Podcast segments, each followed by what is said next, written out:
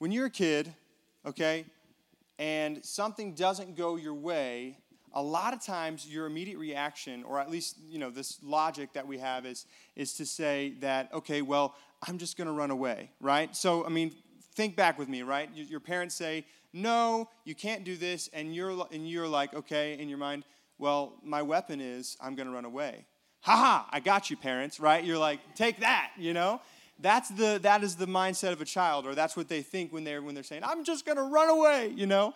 Who's been there? Come on. Yes. So there was a one specific moment um, when Chapman and I were very young. I was probably around five, he was probably around three. When we decided to use this weapon of running away to get back at our parents for not letting us go outside uh, after we had taken our baths, right?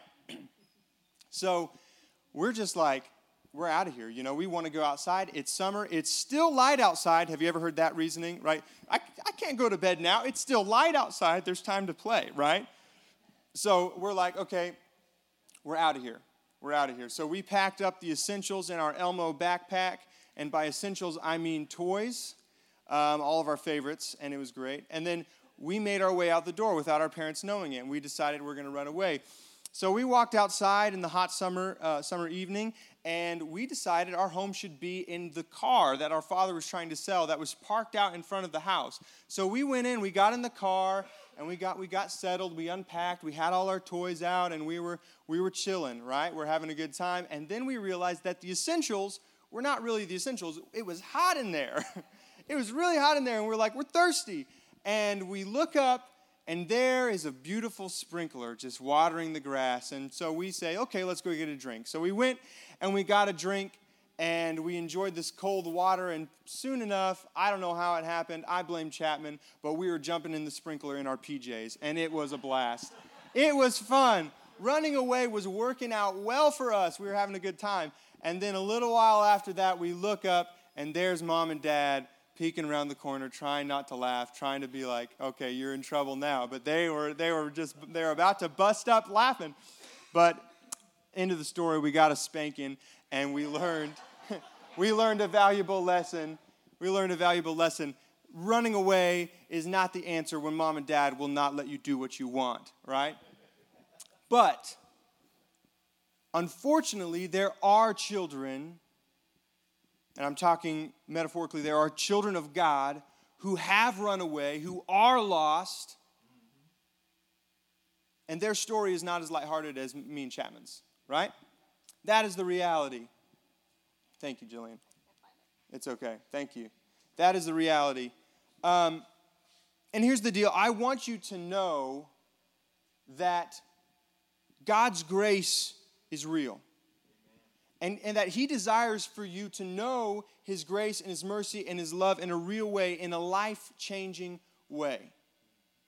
And, and we can begin that process, I believe that, by uh, looking at the Word of God, and that's what we're going to do today in Luke chapter 15. So if you'll turn with me, Lord Jesus, give us um, ears to hear what your Spirit is saying. God, just um, touch us and keep us.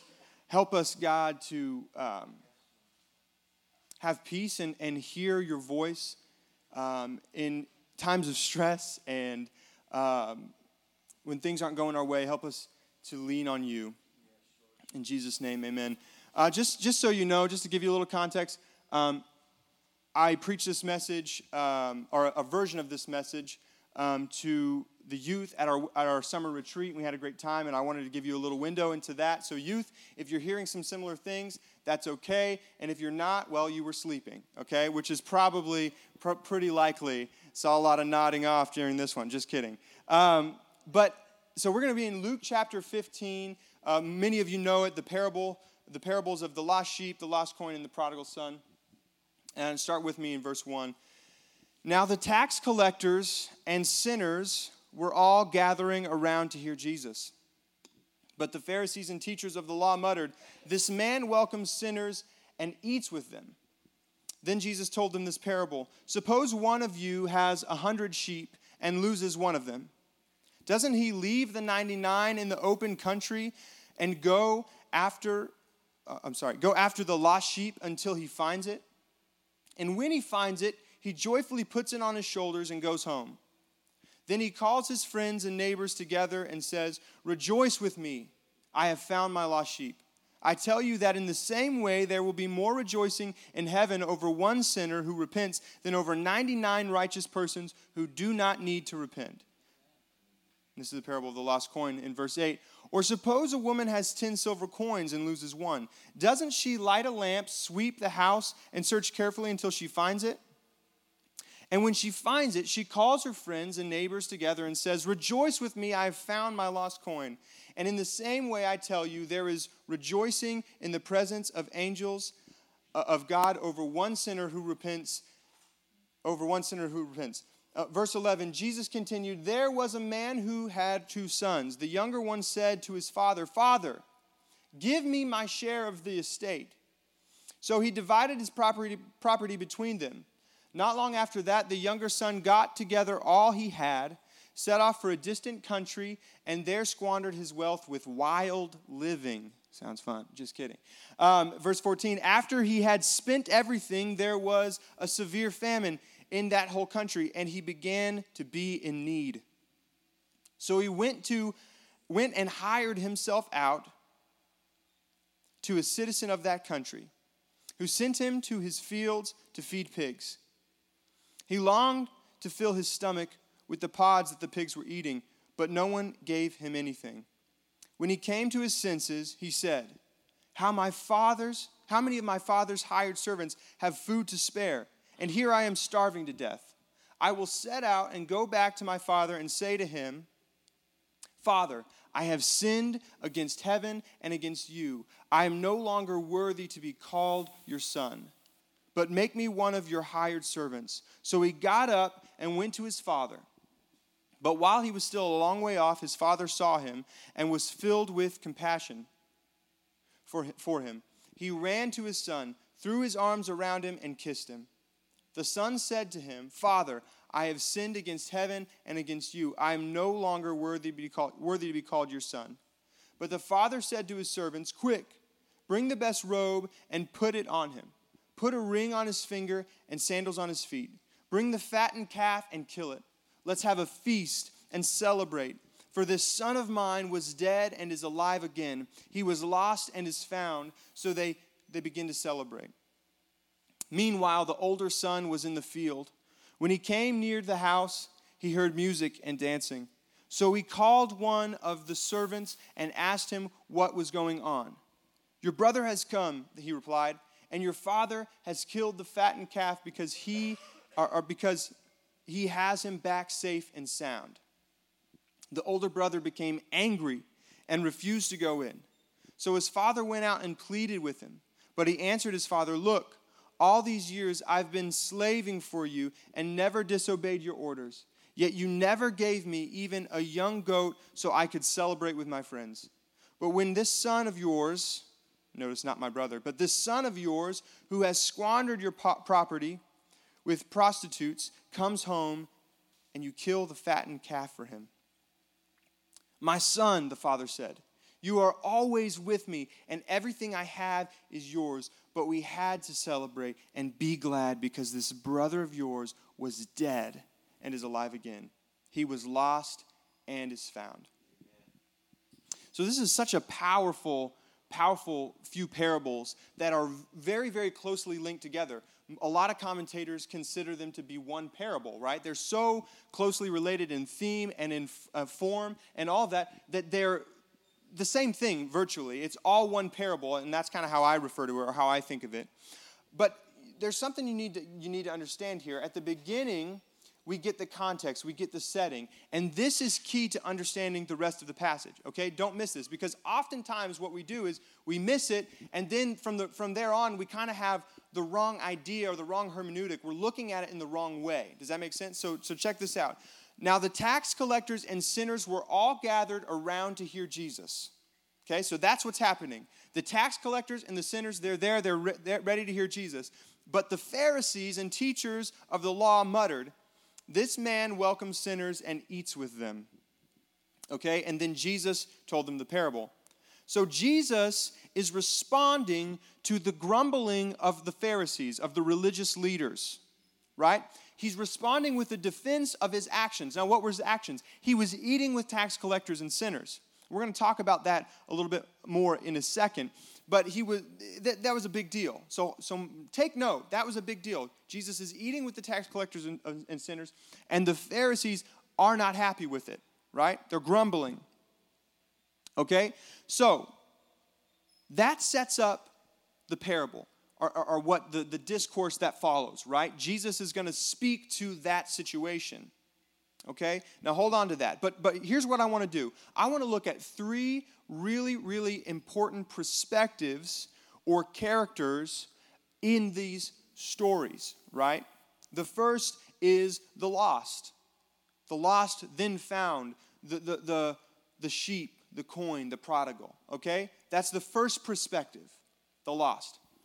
The second that I want to look at is the religious, the person who knows better, right? The Pharisees, the 99, the others, the righteous ones, okay? And then the third is the Savior, the one who loves the unlovable, the shepherd, the woman, and the father. So, first, we're going to look at the lost. And let me find it here because I changed my order and now I'm using my old notes. But, excuse me. The lost, represented by the prodigal, is interesting. In the case of the prodigal son, he was in open rebellion, correct? He left his father for a life of sinful indulgence. He left his father for selfishness. He left his father to do what he wanted, right? And some of you, some of us, are, are, in, are in the spot. Some of us have been in this spot. You know, you're running from God. You're chasing things that you want. Maybe it's sex, maybe it's love, maybe it's intimacy, maybe it's fun, maybe it's a good feeling, maybe it's success, maybe it's wealth, money, maybe it's power or prestige in the church. Let me tell you something. Selfishness that looks like partying is the same itself as selfishness that looks like going to church all the time. If you think that you're better because you're in church or you're, you're, you're selfishly seeking things that are seemingly godly, you're mistaken. We're searching for these things, and it's going to leave us feeling empty. That's where we see the prodigal. He hits rock bottom. That's represented in what he's doing. He's feeding pigs, which to a Jew, in a Jewish context, that's like the worst thing you could do. That's an unclean animal. Not only that, but he's in servitude to a Gentile in a foreign country. This is the picture of a cursed life to a Jewish person, and Jesus paints it well. He hits rock bottom. But sometimes we're like children, right? We're like children who have one of those toys that the shapes go into. Who's, who knows what I'm talking about? It's got the moon shape and the star shape and the square shape and the circle shape and all of those. And you you have the star and you're desperately trying to fit it in the circle. We're like children just trying to get the star in the circle, and we're frustrated and we're mad, but we still keep trying to shove the star in the circle. But it's not gonna work. It's gonna leave you feeling empty, it's gonna leave you at rock bottom. Our way does not work. Even when we convince ourselves that our way is God's way. And we use all kind of scripture out of context and we use all kind of sermons and we say this is what God is doing and you're selfish. You see what I'm saying? Like stop trying to put the star in the circle.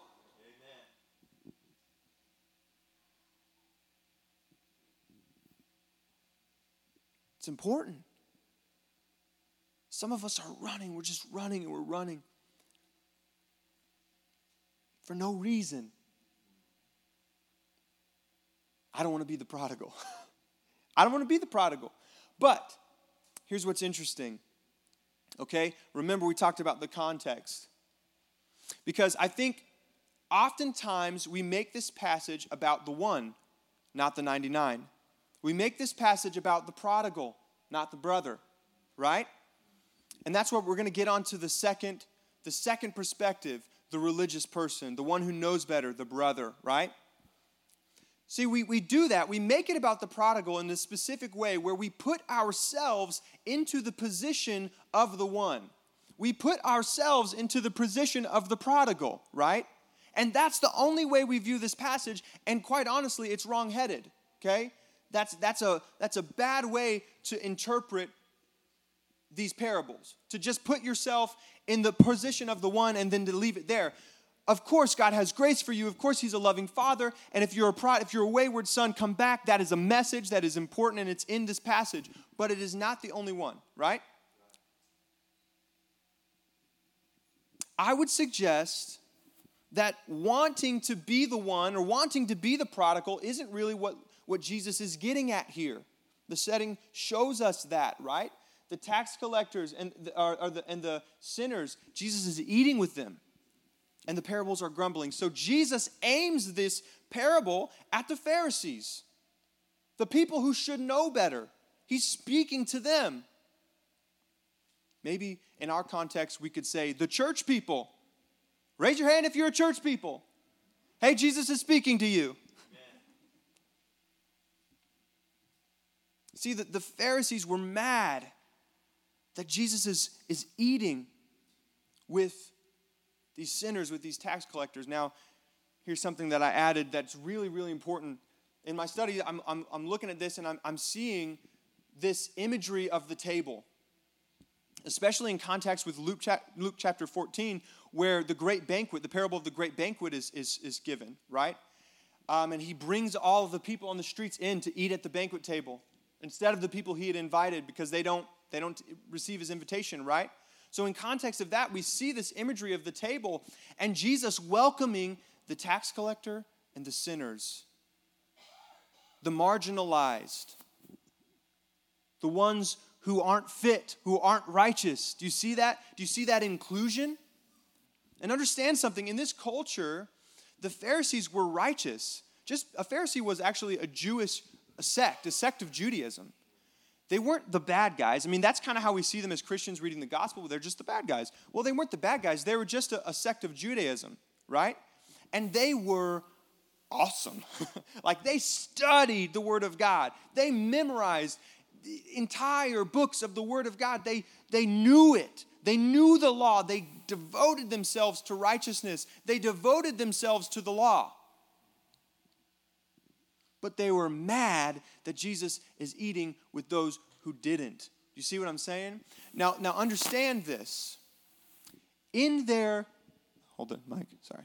In their um, context, they would act out this righteousness socially with eating together, right? So to eat with someone who is not living as righteous as you are is to not be righteous, right? That's what it looks like socially. And so they're, they're pushing for this social exclusion of the tax collectors and the sinners. Now, who are the tax collectors and the sinners? The tax collectors are traitors, people who wanted to earn a buck by collecting taxes from the Jews for the Romans, who the Jews, the majority of the Jews, did not want to rule them. So they are hated by the Pharisees and the majority of the Jewish people. And the sinners are those who are either poor, to, in this culture, to be poor is to be a sinner, or they are people who are doing unsavory things. Think about like the prostitutes and the, you know, the, the, the adulterers and all these different people, and that's who Jesus is eating with, communing with. And the Pharisees aren't having it, but they're missing it because here's the deal if you are not lost, you are called to lay yourself down for those that are. Let me say that again. If you are not lost, you are called to lay your life down for those that are.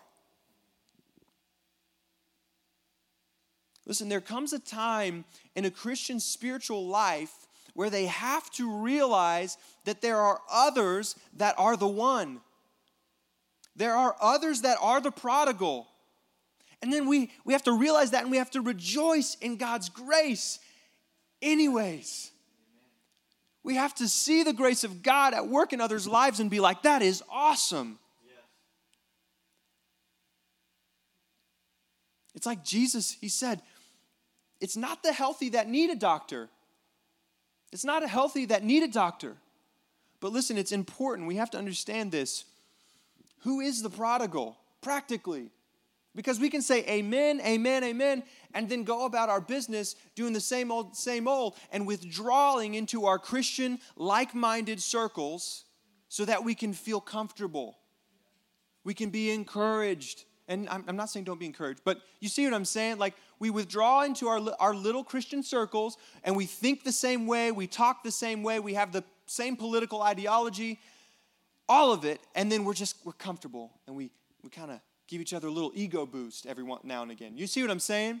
Like, that is not the point of this, pa- this parable. Who is the prodigal? Who are these sinners to us? Maybe it's people who do things that would make you physically ill. I'm talking about prostitutes. I'm talking about criminals. I'm talking about addicts. People who are unsavory to us. Look, I'm a middle class white kid from, you know, or I mean, from rural Kansas. I'm kind of scared of certain people, you know what I mean? who are doing things that I've never even become close to experiencing. You, you see what I'm saying? I got to get out of that. I got to get out of that mindset because that is the prodigal. That is the person that Jesus is asking to his table. It might be people who disagree with you liberals, Muslims, Jehovah's Witnesses, Jesus is asking you to eat with these sinners, to eat with these tax collectors, the marginalized. It could be people whose society is pushing aside. Maybe they're not innate sinners or whatever. Uh, it could be the, the, the impoverished. People who are taking advantage of welfare. Or you see what I'm like? It could be immigrants. You see what I'm saying? You see what I'm getting at? These people are broken and they're hurting and they're lost.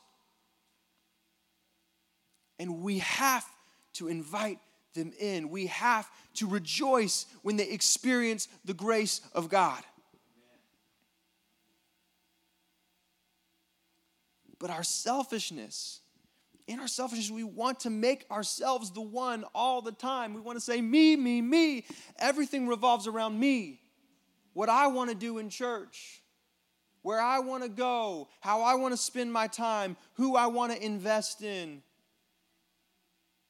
But the image that Christ shows us is actually the opposite.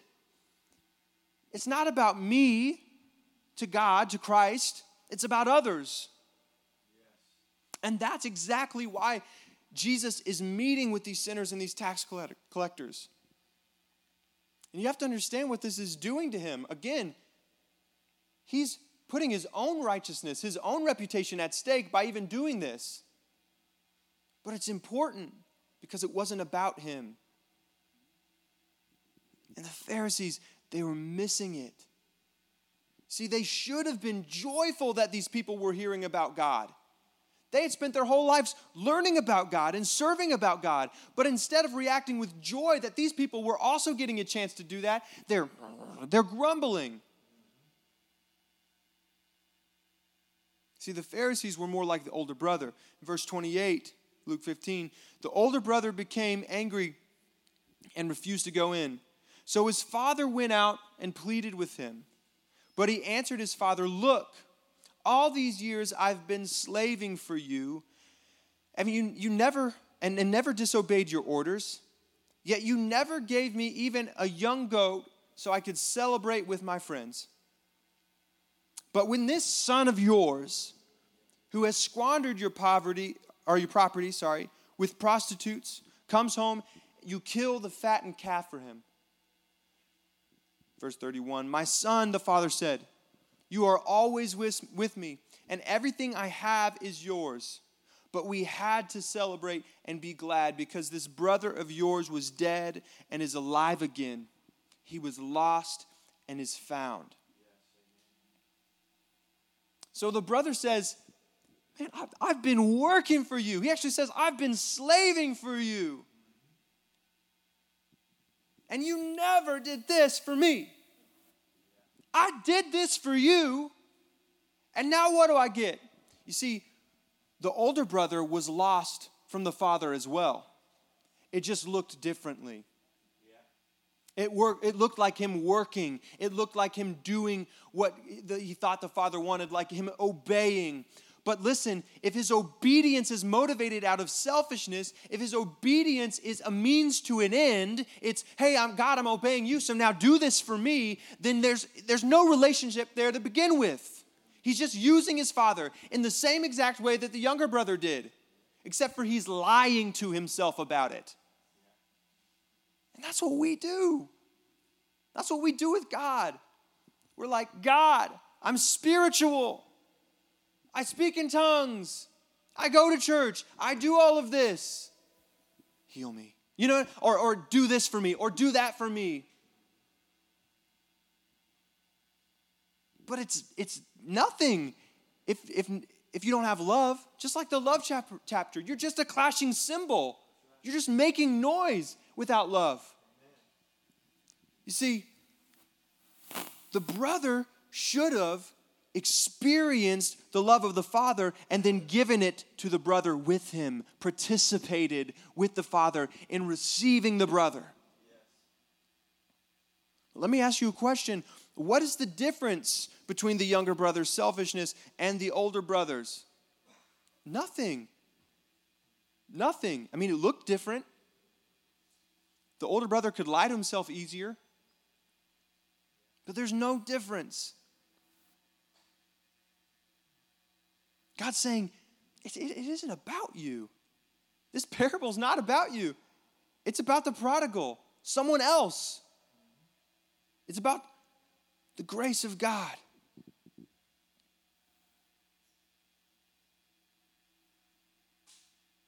And praise God. Praise God, there's another perspective. Amen. Praise God, there's another perspective.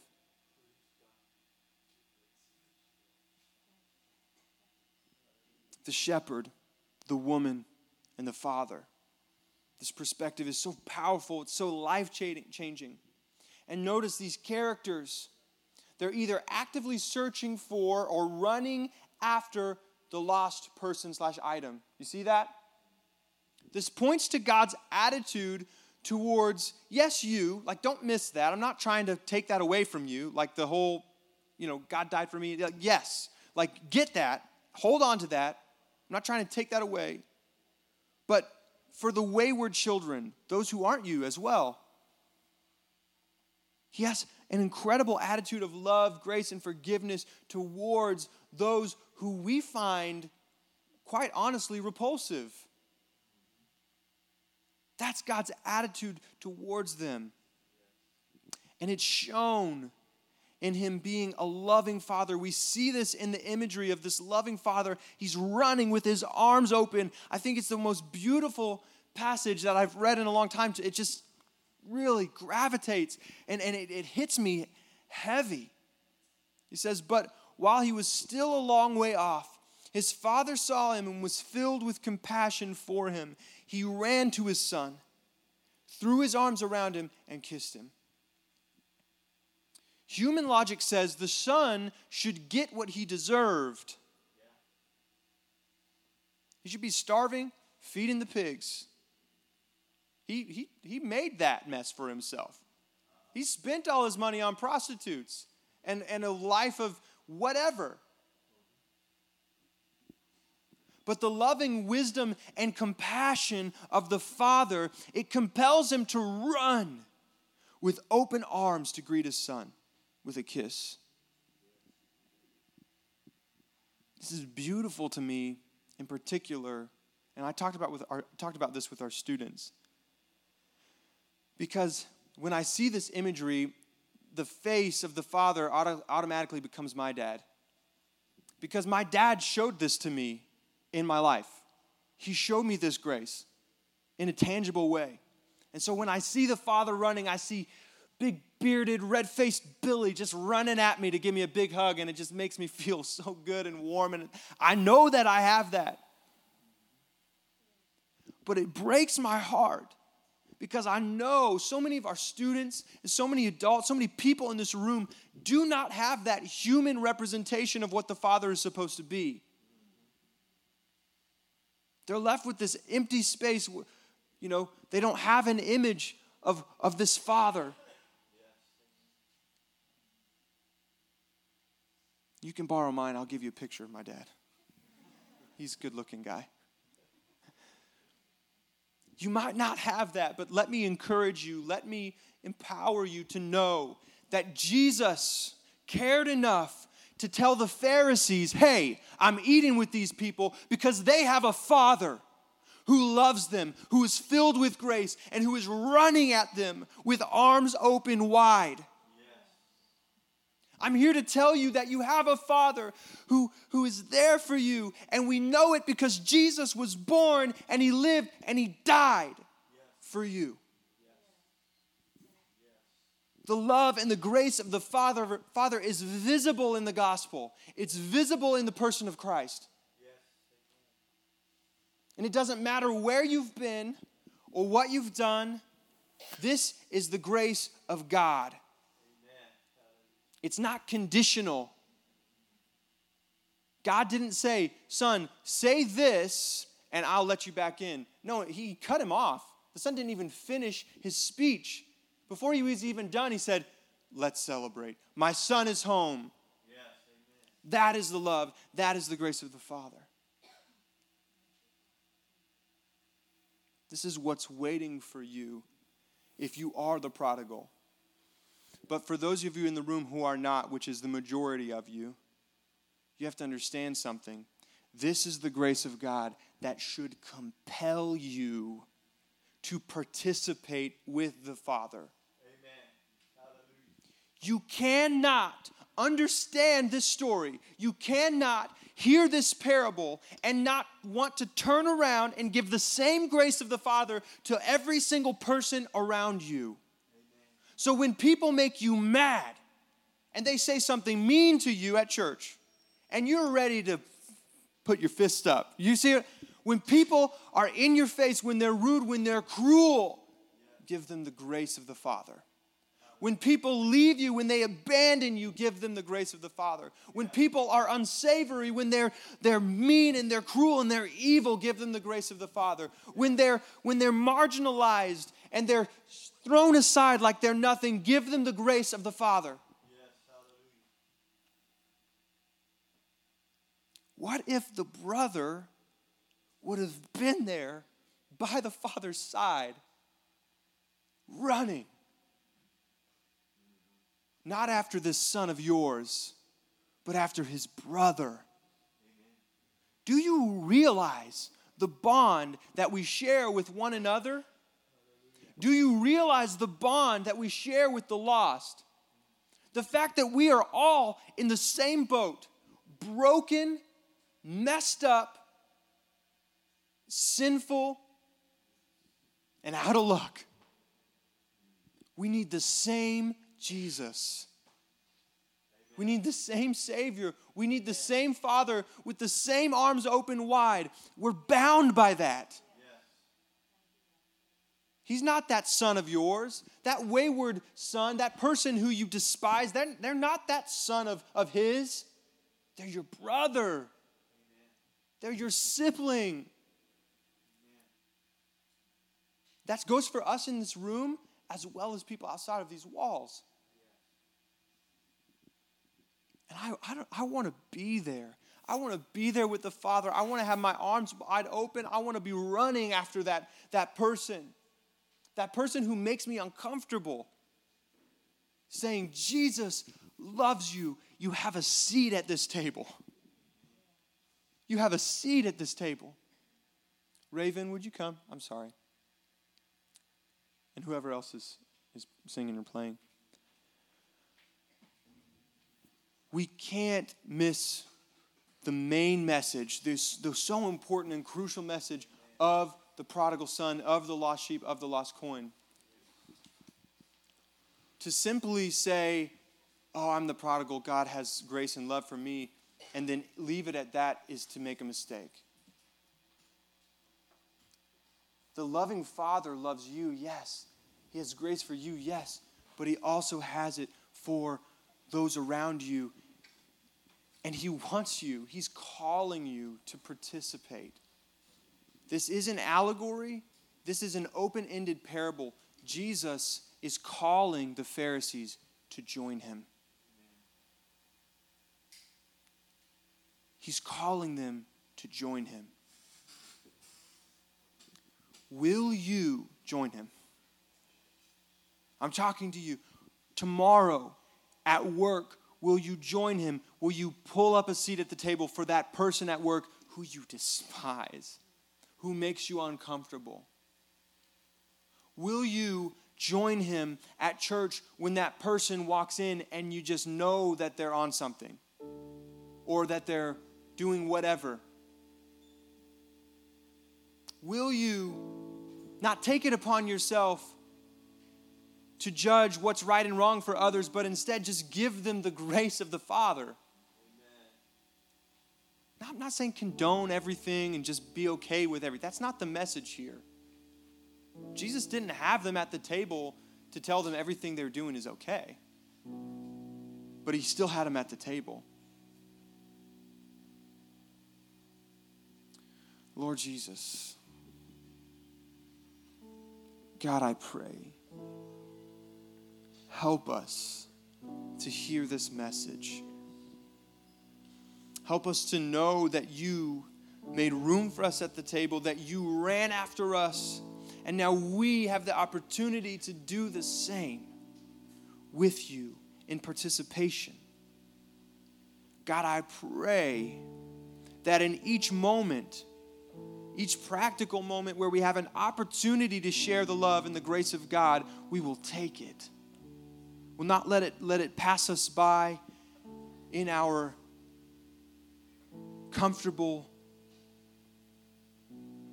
movements and motions of Christian life. I pray we will see the opportunities every day. God, thank you for this amazing grace, this amazing love that you, you display for us. Lord God, I pray specifically right now for those in the room who don't have that earthly, that, that, that human father figure that has displayed this grace for them. I pray that they will know that through it all, you were there with arms wide open, running. I pray that they will know that you reveal to us in your word this characteristic of a loving father. And that despite our situations with family, you desire for us to know that truth about who you are. Thank you, Jesus. Touch us and keep us. Will you stand with me? Raven's going to lead us in another song. Just feel free to, to worship God and specifically ask him about situations where you can do this, where you can participate in the grace of the Father. Maybe it's a specific situation that's already going on right now. Or maybe it's something that's coming up. I don't know what it is, but ask God to show you how you can participate in this incredible gospel, this incredible story of the prodigal son.